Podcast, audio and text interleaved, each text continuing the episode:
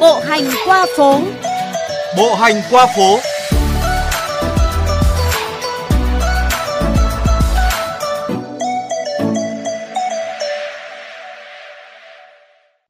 Các bạn thính giả thân mến, các bạn có thường đọc báo mỗi ngày không và đọc như thế nào? Trong thời đại ngày nay, đa số câu trả lời có lẽ sẽ là lướt báo mạng.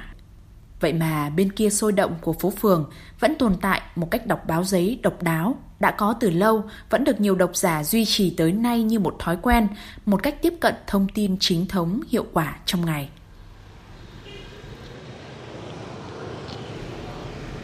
Khoảng 7 giờ sáng mỗi ngày, đối diện vườn hoa hàng đậu ở số 7 Phan Đình Phùng, có một cụ ông thường đi thể dục đường phố hay dừng lại dựng chiếc xe đạp cũ cạnh bảng tin của báo Quân đội Nhân dân rồi miệt mài đứng đọc những trang báo in được dán bên trong tủ kính. Tại phố Lò Rèn, giữa tiếng coi xe cộ, tiếng ờ, máy cắt xen sen lẫn vào, đó là tiếng inh ỏi của sắt ờ, búa phát ra thuận tiện ở cái chỗ là hàng ngày người ta coi thay báo đều đặn, điện sáng, rồi cái tầm mắt mình nhìn vào, mình hãng còn nhìn thấy chữ. Tôi không đeo kính, nhưng mà tôi đọc được. Tôi à, đi thể dục buổi sáng, từ sớm mà tôi đọc, hàng gần chục năm nay rồi. Mình à, à, đến cái địa điểm coi báo quân đội nhân dân đây này là cái thông tin nó nó chính thống tôi hôm nào mà tôi xem mà những cái sự kiện nào đặc biệt hấp dẫn đó, là tôi mua bằng được mang tính sưu tầm đấy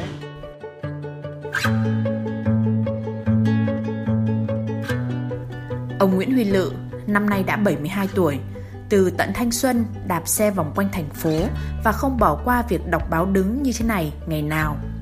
Những tờ báo hấp dẫn được ông sưu tầm đã chất thành hai chồng sát nóc tủ ở nhà Thậm chí ông thuộc lòng từng sự kiện đáng nhớ, từng câu nói nổi tiếng trên tờ báo mình sưu tầm.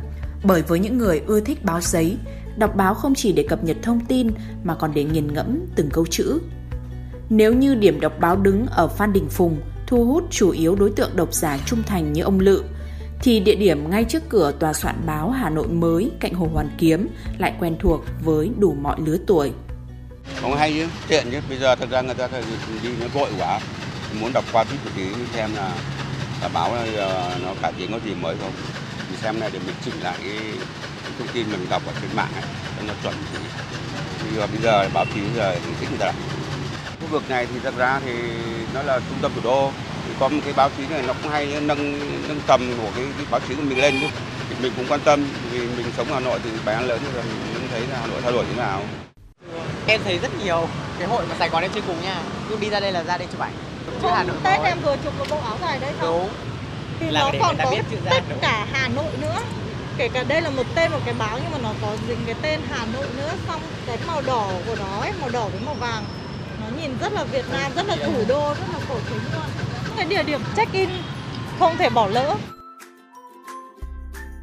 Cứ khoảng từ 6 giờ sớm, đã có những tốp độc giả đầu tiên khi tiện đường tập thể dục ngang qua khu vực bảng tin của một số cơ quan báo chí, đứng đọc điểm tin nổi bật trong ngày. Đây còn là nơi gặp gỡ, chia sẻ thông tin hoặc kể cho nhau nghe về kỷ niệm một thời.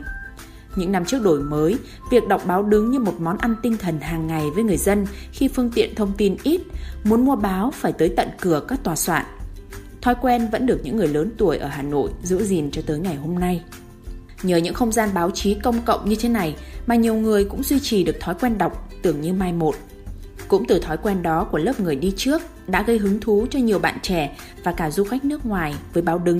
Hình thức này dần trở thành một nét văn hóa độc đáo của người Hà Nội.